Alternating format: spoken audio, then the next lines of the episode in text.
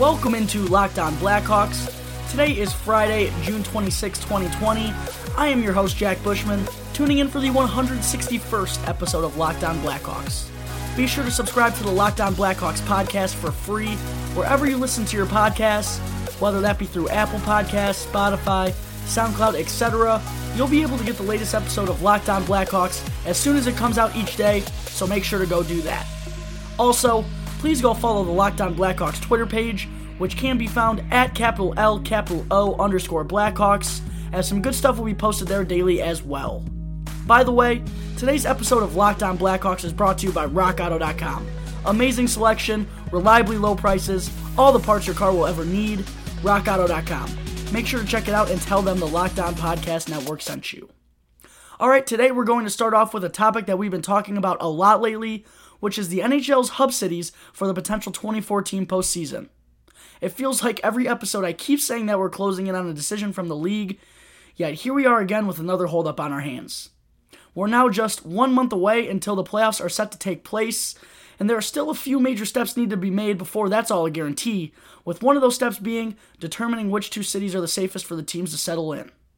The latest news regarding that subject broke on Thursday night, which was that Vancouver has pulled out of the race for being one of the NHL's hub cities due to problematic conversations with provincial health authorities in British Columbia, and now the league's focus has shifted towards Edmonton and Toronto, while Chicago and Los Angeles are on standby if a Canadian city isn't an option. According to TSN's Pierre LeBrun, Edmonton has now slid in as the Canadian favorite, along with the American favorite of Las Vegas, which, if you listen to yesterday's episode, I talked about how Edmonton is actually one of the safest cities in North America right now and would be a solid choice if Vancouver falls out. LeBrun also mentioned how the league is currently looking at Edmonton and Toronto over Chicago and Los Angeles because they would prefer to have one hub city be in Canada, which I am glad to hear.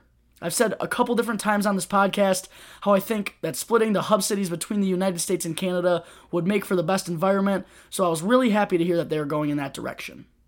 There were also reports that while the provincial health authorities in BC wouldn't sign off on allowing Vancouver to host the postseason, the health authorities in Alberta have given Edmonton the green light, and same with the government in Toronto, so now it sounds like it's just a matter of which Canadian city the league and the players prefer. LeBrun concluded his video segment by saying that he expects the league to make a decision by Monday or Tuesday of next week, with a few more minor details still needing to be ironed out over the weekend. So there you have it.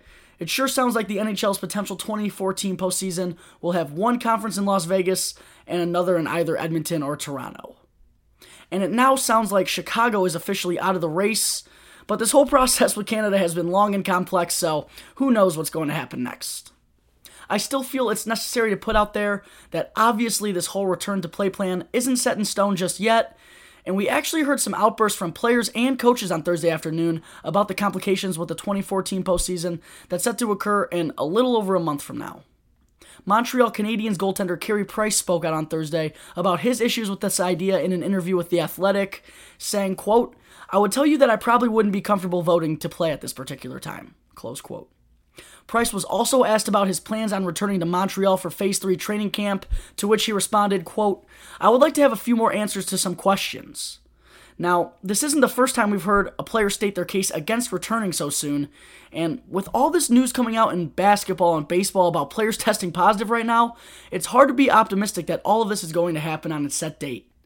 NHL training camps are set to open in just two weeks, and right now there's a gigantic second surge of COVID 19 going on in states that have reopened too early, so I completely understand the players' problems with all of this. If I were in their shoes, I'd be hesitant about this too, especially with what happened down in Tampa Bay just one week ago.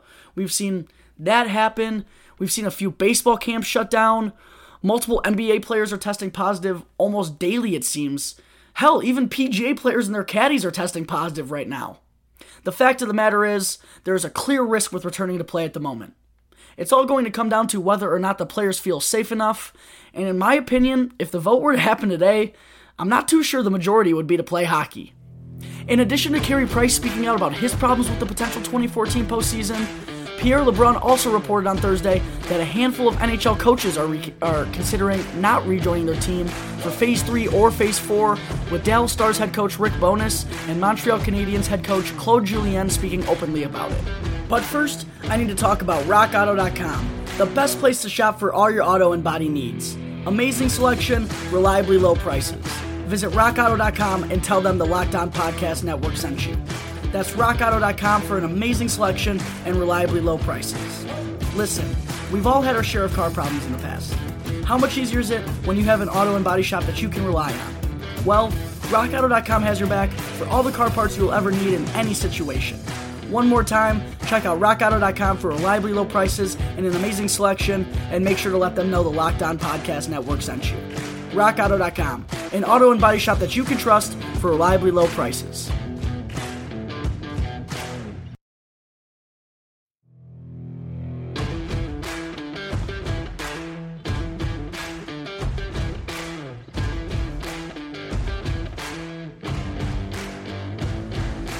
This is the Locked On Blackhawks podcast, part of the Locked On Podcast Network. Your team every day. Thanks for listening today. I am your host, Jack Bushman. Be sure to check out my personal Twitter page at Jack Bushman2 and my Blackhawks Twitter page at Talkin' Hawkey. That's capital T A L K I N, capital H A W K E Y, for all the latest Blackhawks news. Also, be sure to subscribe and follow Locked On Blackhawks for free wherever you listen to your podcasts and also on Twitter to get the latest episode of this podcast as soon as it comes out each day. Okay, so we just wrapped up talking about Carey Price, speaking out about the problems with returning to hockey so soon. Now let's move on to our next topic, which is some NHL coaches considering not rejoining their teams for both Phase 3 and Phase 4 of the return to play plan, as reported by TSN's Pierre LeBrun.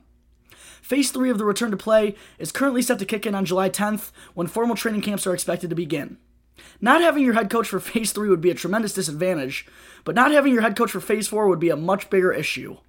For those that don't know, Phase 4 is when the 2014 postseason officially begins, so not only do we have coaches talking about not wanting to rejoin their teams when training camps open in a few weeks, but potentially for the entire postseason. This would put the league in a really tough position because obviously they have to think of the coach's safety first here. There are a handful of coaches in the NHL that are over 60 years old, two of them being Stars coach Rick Bowness and Montreal Canadiens coach Claude Julien, who have publicly stated their issues with joining their teams. And they're part of the age group that gets the worst from this virus, so if they don't feel comfortable with being behind the bench, it's not like the league can force them to do so or anything. Former Blackhawks coach Joe Quenneville is now 61 years old, which is kind of crazy to think about, and he's actually one of the fewer older coaches that has confirmed that they do plan to rejoin their team, but it's scary to think that COVID 19 could really hurt someone like Coach Q if there is another outburst at a training camp or something along those lines. Every day, there just seems to be someone else coming out and saying why they have an issue with returning to hockey so soon, and you know the league is 100% hearing about these issues, yet they still plan to continue on with their set dates. But it just seems like that's going to be a problem unless things get significantly better in the next couple weeks or something. And that doesn't seem too likely with huge second surges currently thrashing the United States, so, with all of this going on, it's hard to be positive about the NHL postseason being played on time, especially because the potential risk just doesn't seem to be worth the reward to me.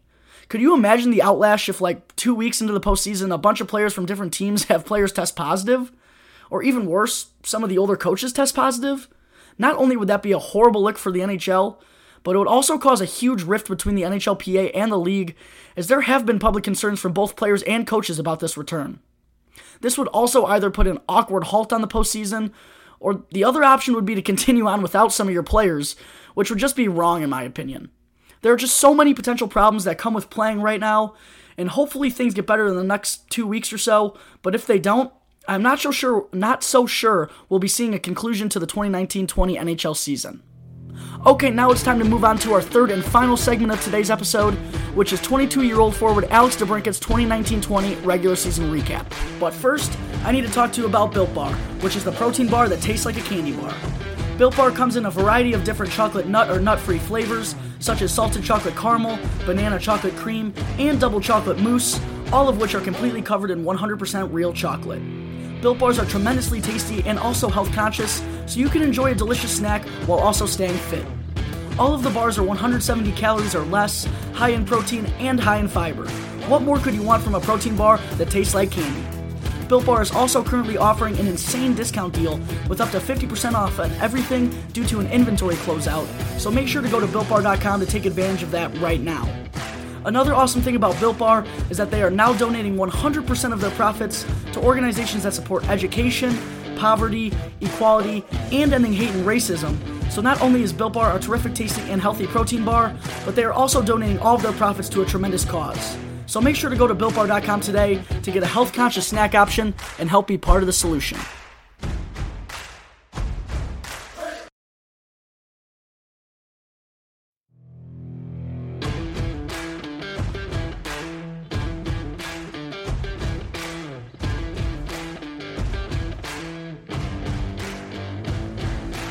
I am Jack Bushman, your host of the Locked On Blackhawks podcast.